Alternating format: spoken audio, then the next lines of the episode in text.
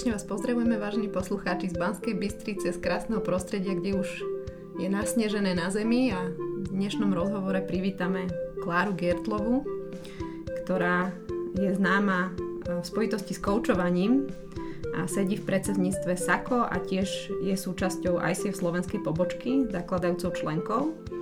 A Kiri, ty si vlastne aj súčasťou e, skupiny nazývanej Mudre Sovy a stojíš za mnohými úspešnými projektami vo firmách v oblasti rozvoja, koučovania na Slovensku i v zahraničí. Ahoj, Kiri. Ahoj. A ja by som sa ťa chcela spýtať, že čo by si o sebe prezradila ty našim poslucháčom? Mm, prvé, čo ma tak zaujalo, keď som túto otázku od teba počula, že, že by som mala byť niekým. Napadá mi, že som obyčajný človek, ktorý si splnil svoj sen. Uh-huh. A veľkú časť tvojej profesionálnej kariéry tvoji pra- tvorí práve oblasť koučovania. A kedy si sa rozhodla definitívne zakotviť v takej tej koučovacej rodine? Ja som ku koučovaniu prišla tak, že som ani nevedela, že koučujem. Veľa ľudí to tak má, odvtedy to tak počúvam, že koučujú a nevedia. Eh, ja som chodila od roku 1994 do výcviku eh, systemického pomáhania a vtedy som nebola terapeut, ale som bola riaditeľka a mala som dosť málo príležitosti pracovať s klientmi. Tak to, čo som sa učila v tom výcviku, som začala aplikovať pri mojej manažerskej práci. Veľmi dobre to začalo fungovať, tak sa mi to páčilo, tak som sa o tom rozprávala s e, mojimi lektormi a oni hovorili, áno, áno, to takéto, keď sa to robí so zamestnancami, tak sa to volá koučovanie. V čom ti práve táto práca učarovala? Potom, že si sa jej začala venovať úplne profesionálne. Mňa na tom bavilo to, že som potom už musela menej manažovať. Ako manažérka som si veľmi pomohla to bola vlastne taká tvoja pomoc, aj pre seba. áno, áno. Lebo ľudia zrazu začali uh, robiť samostatnejšie, začali rozmýšľať viacej o tom, čo robia, zodpovednejší boli. Ja som mohla na nich prenechať oveľa viacej zodpovednosti, ako boli schopní predtým uniesť. A oni boli vlastne schopní aj predtým uniesť, len ja som im asi nebola schopná dať.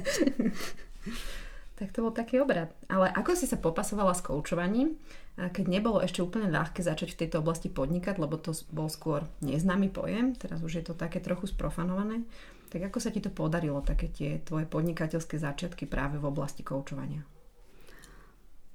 No to nejako začínalo tak, že tak ako aj teraz ľudia sa bežne posťažujú na to, že ľudia nepracujú tak, ako by si to predstavovali. Čiže manažéri sa stiažujú na zamestnancov, zamestnanci sa stiažujú na manažérov, e, každý má nejakú predstavu o tom, ako by tá druhá strana mala fungovať. E, a ja som začala byť nejak na toto citlivá, viacej som to počula.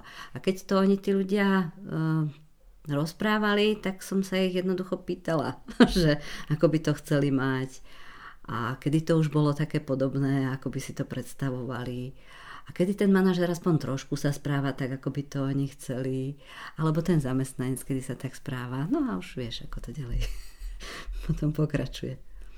A kedy si sa úplne tak rozhodla, lebo hovoríš o svojej manažerskej praxi, že kedy si sa vlastne rozhodla už úplne sa venovať iba koučovaniu a podnikať v oblasti koučovania? No sa to tiež tak postupne vyvíjalo, lebo ja som mala živnosť už dávno, dávno, okolo mm-hmm. roku neviem, 92, hneď po revolúcii asi.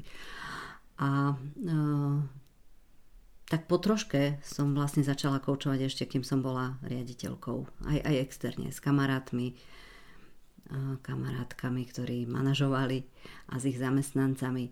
A potom už tak úplne na voľnú nohu som išla v roku 2003, kedy e, som si založila SROčku so spoločničkou a kedy som začala robiť kurzy e, už verejne. Predtým som robila kurzy, ale väčšinou som ich robila pre pomáhajúce profesie. A v roku 2003 som si dala akreditovať kurz, možno to bolo trochu neskôr, rozmýšľam, či prvá akreditácia bola vtedy, ale viem, mm-hmm. že vtedy som, za, aha, 2002 som urobila prvý taký kurz, ktorý už bol že veľmi otvorene o koučovaní. Uh-huh, prvá lastovička. Áno. Predtým 98. bol, ale ten sa volal Cesta k dorozumeniu. A ty sa v koučovaní venuješ takému špeciálnemu prístupu, že solution focus prístup a brief coaching. Čím sa vyznačuje tento prístup a v čom je jeho filozofia a jedinečnosť? Ono, ja som tak celkom prekvapená, že mnoho ľudí nazýva svoje koučovanie solution focused koučovaním a pritom úplne spokojne sa spýtajú na to, že aké máš prekážky alebo aké sú tvoje slabé stránky. Takže jedinečnosť toho prístupu zameraného na riešenie a hlavne brief coachingu je v tom, že sa nezaoberá rozprávaním e, v rovine problému, čiže nehovorí o tom, aké sú ťažkosti, aké sú prekážky, aké sú slabé stránky, ale ťahá toho človeka ako keby do úplne inej dimenzie. V tej inej dimenzii rozpráva sa len o cieľoch, len o tom, aké sú zdroje, aké sú možnosti, e, a hlavne o tom, aké sú zdroje, pretože tie zdroje sú podstatou toho, tie výnimky z problému. To sú zdroje, vlastne to sú body, z ktorých sa buduje riešenie. Niektorí si predstavujú ten brief coaching ako také rýchle odbavenie klienta, keď to má byť také mhm. brief. Mm-hmm. Ako, ako by si im to možno vysvetlila? A toto ti veľmi ďakujem za túto otázku, lebo to je tak podstatné, že mnohí si myslia, že brief je 15-minútové koučovanie, alebo brief je to, že keď sa stretnem len jedenkrát s človekom. Áno, aj to môže byť brief. Ale môže byť brief kľudne aj 1,5 hodinové koučovanie a môže byť brief kľudne aj to, keď sa 5 krát stretneme s tým klientom. Podstata je v tom, akým spôsobom sa to robí. Či sa pozerá viacej na tie zdroje, či sa hľadajú výnimky, či sa ten človek sprevádza tým spôsobom, že e, je veľmi, veľmi rešpektovaný a dávame mu veľkú dôveru. Lebo aj to sa dá robiť rôznymi spôsobmi. Keby sme to merali na škále, tak dá sa to robiť aj na 0, aj na desiatke. Takže sa vôbec ľudia nemusia báť, že keď prídu na coaching ku tebe alebo keď majú nejakého brief coacha, tak ich odbaví za 15 minút, hej? Mm-hmm. A prosím ťa, ty máš vlastne školu v celom tomto prístupe, už máš mnoho úspešných študentov a povedz mi niečo viac o tvojej škole koučovania. Mm-hmm. No v podstate tá škola je taká aj moja, aj nemoja. Moja je tým, že som uh, veľmi podobné veci robila trochu iným spôsobom už dávno, ale od roku 2011 spolupracujem s Inštitútom Solution Surfers, uh, ktorý má sídlo vo Švajčiarsku a ktorý uh, má lektorov po celom svete Takže ja vlastne lektorujem kurzy, kurzy Solution Surfers a som ich akreditovanou lektorkou, jedinou na mm, Slovensku a v Čechách. A tieto kurzy sú špecifické tým, že ich autorom je Peter Sabo, Daniel mhm. Mayer a, a oni vlastne sú úplná špička podľa mňa v Solution Focus svete e, na na to minimalistické koučovanie, ktoré je zamerané na riešenie, ale nič viac neobsahuje, ako je najnutnejšie. Uh-huh. Kto je to ten Peter Sabo? Prosím ťa, povedz nám niečo už, keď si ho spomenula o ňom. Mm, Peter Sabo je jeden z prvých master coachov na svete. Je to človek, ktorý uh, formoval uh, koučovské kompetencie, respektíve mal do nich uh, čo povedať. Uh, v jednej fáze, kedy bol niekoľko rokov členom akreditačno certifikačnej komisie Medzinárodnej federácie koučov. A je to človek, ktorý to koučovské myslenie má úplne v DNA asi. Áno, potvrdzujem. Ja som sa s ním stretla. Mnoho škôl a podnikov robí skôr nábor svojich klientov ako výber, ale ty robíš výber do svojej školy koučovania a hoci koučovací výcvik stojí nemalú sumu a viac ľudí by znamenalo, teda keď dobre počítam, väčší biznis, tak prečo do svojho kurzu neberíš každého, Kiri? Ono to ani nie je veľmi zámer, ale skôr sa to tak zase vyvinulo, že niekedy mám e, z rozprávania s tým človekom taký pocit, že mi niečo na ňom nesedí. Keď tak rozmýšľam teraz o tom, tak uh, sa snažím tie moje pocity pretaviť do racionálnych nejakých argumentov. Spojite emóciu a rácio do niečoho. Uh-huh. A uh, to, čo som párkrát zažila, to bolo to, keď sa mi zdalo, že ten človek ako keby v niečom nie je fér pre mňa. Ako keby je buď strašne zahľadený do seba, alebo je, je v niečom ako keby pre mňa nečitateľný alebo, alebo, alebo nejak tuším za tým niečo krivé, si to takto mm-hmm, povedať. Mm-hmm. A, toto sú asi tie veci, ktoré, ktoré vtedy tak nejako vnímam a snažím sa najprv si to pre seba zargumentovávam, že však to tak vôbec nemusí byť, môže to byť môj pocit. Ale keď sa mi opakovaným stretnutím alebo rozhovorom s tým človekom potvrdzuje ten môj pocit, tak zatiaľ som dospela k tomu, že je dobre ho počúvať. Prosím ťa, čo získajú absolventi tvojho kurzu? Možno aký stupeň certifikácia, alebo čo je takéto bonus plus v tvojom kurze? Aj keď to zase viacerí hovoríme, ale ja si myslím, že v tomto som veľmi dôsledná, že ten kurz vediem koučovacím spôsobom. Že napríklad, keď sa ma ľudia opýtajú na niečo, tak ja im na to nedám odpoveď. Lebo ani coach, keď sa ho opýta klient, tak nedá na to odpoveď. A niekedy je to zo začiatku celkom ťažké to ustať. Takže e, ja im môžem akurát slúbiť, že keď už veľmi bude treba, tak nejakú odpoveď nájdem, ale veľmi sa spolieham na to, že tí ľudia tie odpovede majú v sebe. A že každý to pocíti a tým, že to trénuje, že experimentuje s tým koučovaním, tak vlastne sám prichádza na to, čo mu funguje a čo mu nefunguje. A keď bude opakovať to, čo mu funguje, tak pravdepodobne bude, bude koučovať dobre. Uh-huh. A Hovorí sa v koučovaní o nejakých tých stupňoch certifikácie a rôzne také tie skrátky a CSTH a, a rôzne iné. Mm-hmm. Tak vedela by si nám trošku povedať tak skrátke o týchto veciach? Áno, sú tri stupne certifik- teda no, hovorím akreditácie, mm-hmm. akreditácie kurzov, ktoré Medzinárodná federácia rozlišuje ako kurz úplný, čiže ucelený mm-hmm. kurz, potom ako čiastkové e, vzdelávanie a ako doplnkové vzdelávanie. Skratka eh, ACTP to je ten celý kurz, to je Accredited Coach Training Program. A to je kurz, ktorý eh, získal najvyššiu akreditáciu preto, lebo obsahuje všetko, čo coach potrebuje pre profesionálne koučovanie.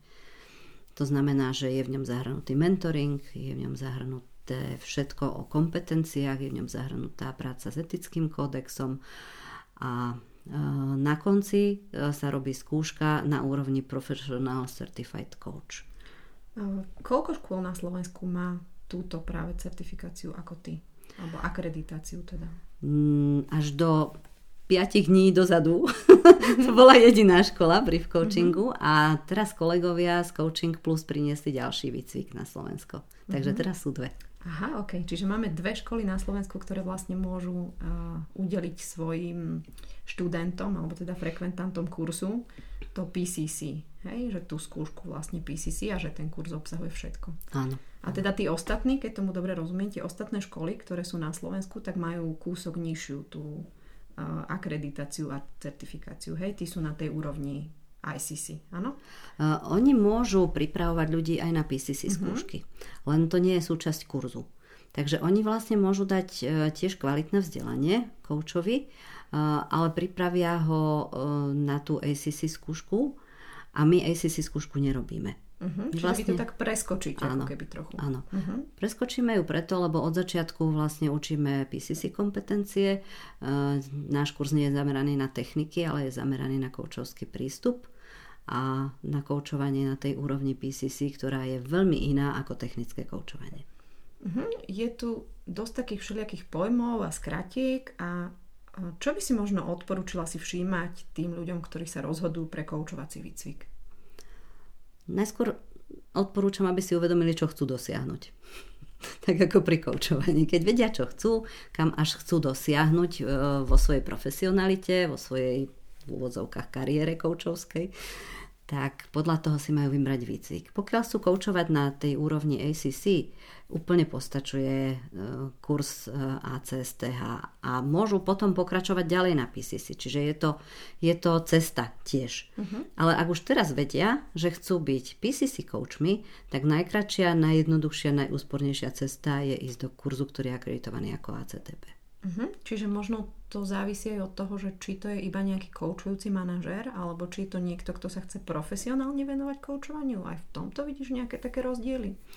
Ono aj ACC koučov je veľa, ktorí profesionálne koučujú a rozvíjajú sa ďalej. Takže oni sa môžu pripravovať na tú PCC mm, certifikáciu. Len je to zložitejšia cesta, je to pomalšia cesta a je to na rozhodnutí každého človeka. Uh-huh. Čo by si možno naopak odporúčila ľuďom, ktorí zvažujú prácu s koučom? Možno s akou témou alebo situáciou sa môžu obrátiť práve na kouča? No ja som v tomto dosť ťažký respondent, lebo ja si koučovaním riešim všetko možné. tým, že mám možnosť e, sa nechať koučovať mojimi e, účastníkmi kurzov a absolventmi, tak všelijaké možné riešenia, ktoré sa udiali v dome, na pozemku, v rodine, kade, kade som chodila, čokoľvek som, no, o čomkoľvek som premyšľala, tak všetko je vhodná téma na koučovanie. A predsa len si myslím, že najdôležitejšie je to, aby človek e, neriešil veci sám, keď ho to trápi nejako dlhšie. Takže pokiaľ si neviem rýchlo a jednoducho vyriešiť niečo, tak je vždy produktívne a užitočné stretnúť sa s koučom. Počula som ale názory, že koučovanie je len také povrchné, na výsledok orientované a že najviac sa používa v korporátoch a na to, aby sa vyžmykali ľudia. Tak ako to podľa teba je? Čo si myslíš? Je to len taká povrchná záležitosť? Mm, niekedy môže byť povrchná, niekedy môže byť veľmi hlboká. Asi keby bola povrchná, tak by ľudia nerozmýšľali tak ťažko o tých veciach. Ale keď dostanú otázku, ktorá ich príjme k tomu, aby sa zamysleli úplne hlboko nad tým, čo to pre nich napríklad znamená, alebo čo im to prinesie, alebo čo to bude, keď sa to udeje, v čom to zmení ich celý život. Na toto si myslím, že neexistuje plitká odpoveď. Koučovanie je ale pomerne drahá záležitosť. Prečo to tak je? Mm, asi práve preto, že výcvik kouča je náročná vec. Že ak chce byť niekto dobrým koučom, tak musí na sebe fest dobre pracovať. Uh-huh. Dlho a, a celkom poctivo.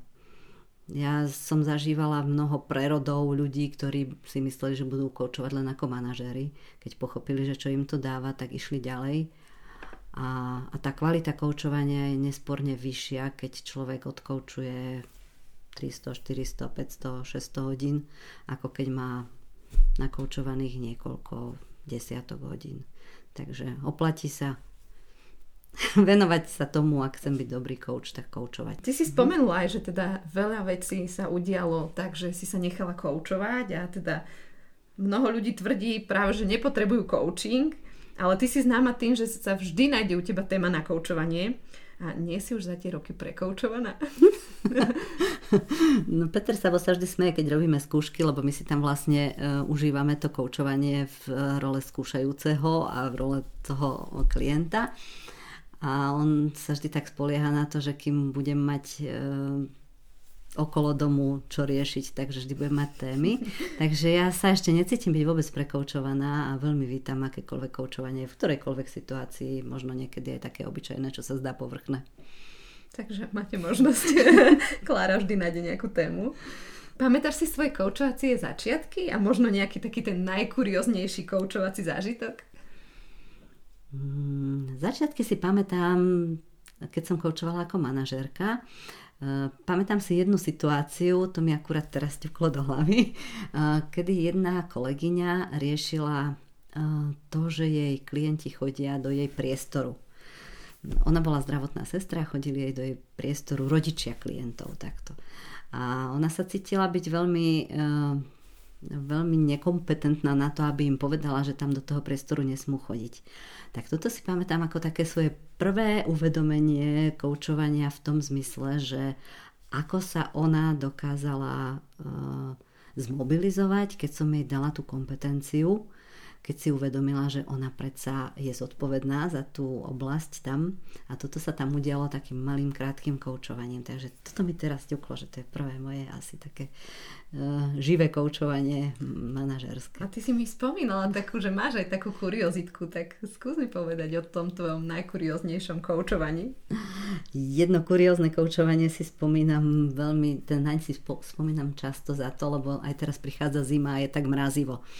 A raz som chodila tu po okolitých lúkach, e, mali sme také koučovanie, že pán sa mi nechal pozvať e, na prechádzku do prírody a bol vtedy krásny zimný deň, taký mrazivý, slnečný, iskrivý. On si z každého kopčeka, z každej dolinky, z každého stromčeka a, a niečoho, čo vyčnievalo spod snehu, tak si vedel urobiť nejakú, ne, nejakú zastávku na škále, povedzme, alebo nejak niečo mu to symbolizovalo, takže boli sme obaja veľmi zaujatí do toho koučovania. A ani sme nezbadali, že namiesto jednej hodiny, ktorú sme mali dohodnutú, tak sme boli dve hodiny v tom mraze, ja neviem, asi minus 5 alebo ešte, ešte zimšie bolo vtedy. A ja som si naozaj dovtedy tiež neuvedomovala tú zimu, až keď sme zastali, keď sme prišli pred dom, pozreli sme sa na hodinky a s tým, že teda, a, a, a my sme vlastne dve hodiny tam boli. Ste boli riadne Dobre, cencu ledva sme boli, áno. Mhm, ja skôr príroda vlastne, o ktorej ste začala rozprávať, že ste boli teda na prechádzke, sa spája s tým, že a ty máš to spojenie koučovania v spojitosti, že natívne koučovanie. Tak mm-hmm. môžeš mi kúsok o tom povedať, že čo to vlastne znamená natívne koučovanie, alebo čo to mm-hmm. vlastne je? To je koncept, ktorý sme vyvinuli s kolegami, je taký zatiaľ zrejúci, dozrievajúci, ale v podstate už má, má nejaké charakteristické črty. A sú tam štyri body, ktoré pri tom sledujeme. E, jeden bod je to, že aby tam človek využil všetky svoje schopnosti, ktoré má, aj tie získané e, v kurze koučovania, ale aj tie, ktoré si priniesol, lebo však on už mal aj predtým. Takže aby zostal sám sebou. To je vlastne to je, to je jedna dimenzia toho natívneho. Tá druhá dimenzia je tá, že sa to môže diať tu v prírode. Vlastne celý ten výcvik sa deje natívnym spôsobom. Čiže deje sa tak, že človek e, nedostáva hotové pravdy, ktoré e, niekto vymyslel, uh-huh. ale môže si objavovať svoje veci. Čiže ne, nekoučujeme tak, že na tu máš návod a mhm. teraz uh-huh. podľa tohto koučuj, ale dávame len nejaké rámce, v ktorých sa človek má pohybovať a experimentovať. A to je to, ako sa učia deti keď dieťa sa vie naučiť mnoho vecí a my sme boli všetci deti a vedeli sme sa naučiť, či rozprávať, či chodiť, či kadečo, tak mám takú smelú ideu, že sa dokážeme naučiť aj koučovať sami. V podstate, keď sa vytvorí rámec tomu, tomu nášmu experimentovaniu, uh-huh. keď sa pozerá potom, keď sa reflektuje to, čo fungovalo, ono vlastne tak aj vzniklo. E, vznikol ten prístup zameraný na riešenie. To nie je žiadna vedecká koncepcia, to je Bol o tom... vlastne experiment. Áno, presne. To je o tom, že sa experimentovalo s tým, čo funguje a potom to, čo ti funguje, toho rob viac. Mm-hmm.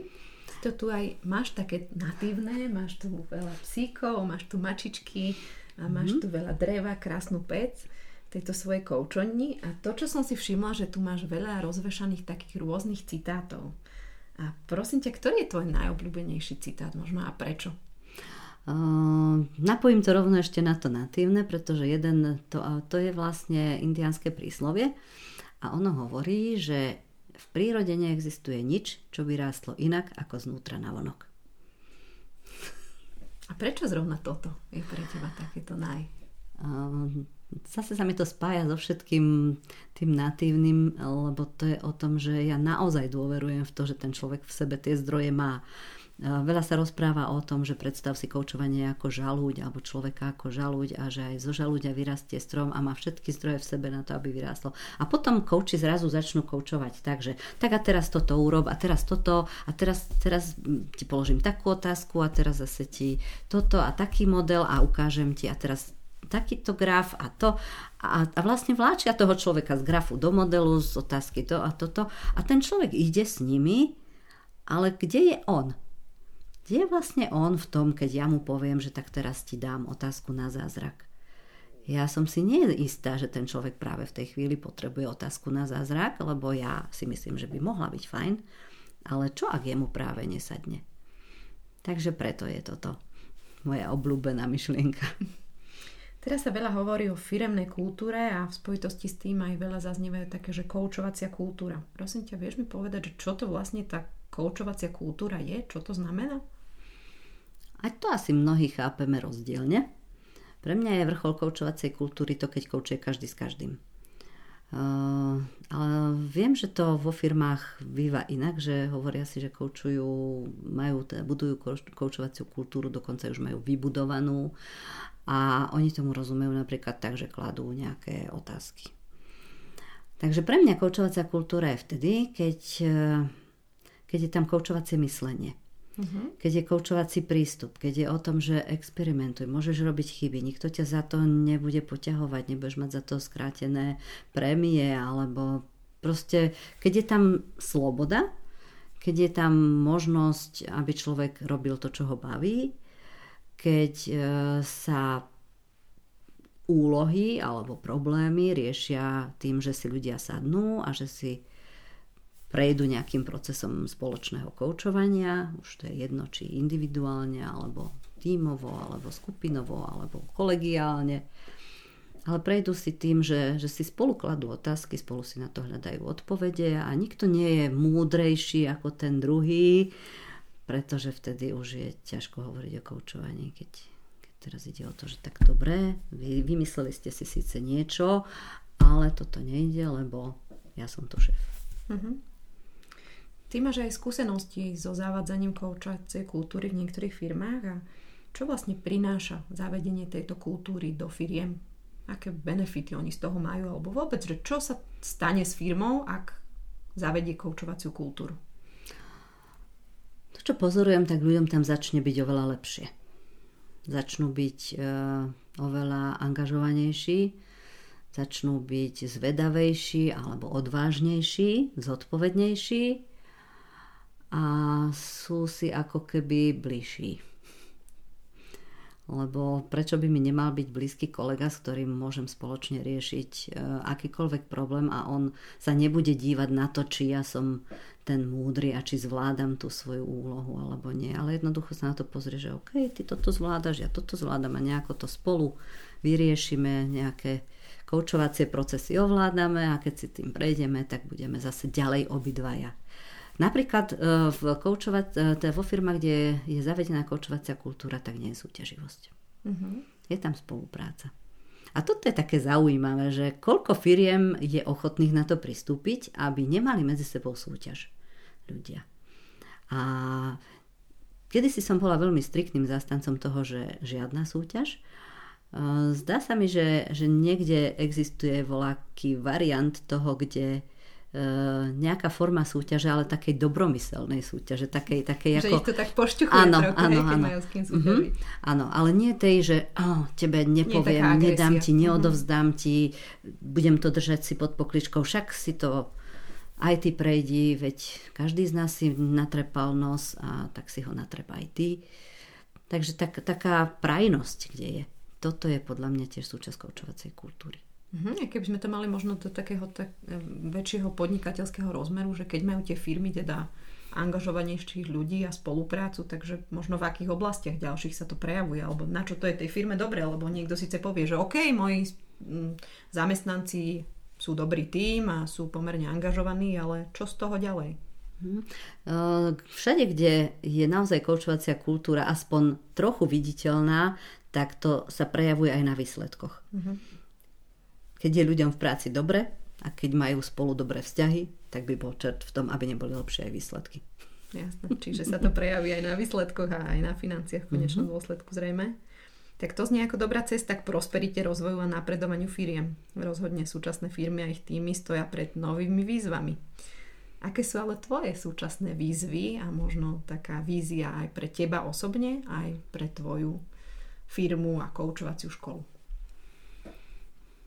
No teraz si mi zase dala takú ťažkú otázku, o ktorej musím rozmýšľať dlhšie, pretože ja si tak hovorím, že ja si už ani nekladiem nejaké ciele a, a ani, ani nejak nerozmýšľam v tejto dimenzii. Vždy totiž, keď, keď sa o to snažím, že, že sa niekam tak ako keby uberať a ponáhľať, mm-hmm.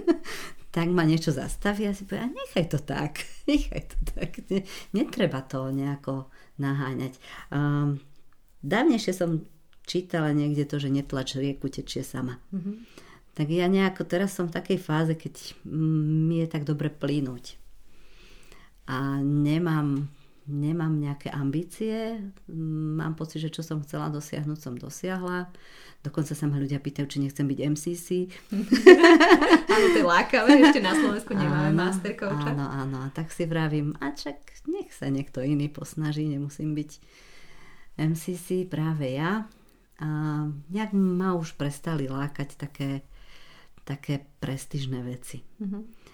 A, a budem veľmi spokojná, keď e, budeme tak v pohode, že psi budú spokojní, budeme spokojní ako rodina. To je zaujímavé, že psov som menovala ako prvých, ale za to ich tu vidím.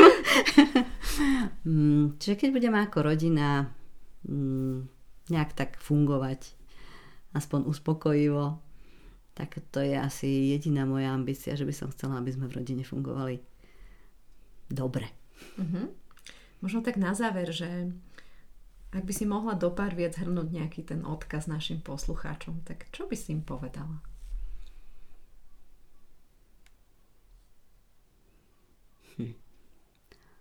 Zase ma prvé napadá to, že žiadna práca nie je taká dôležitá ako je rodina. Mm-hmm.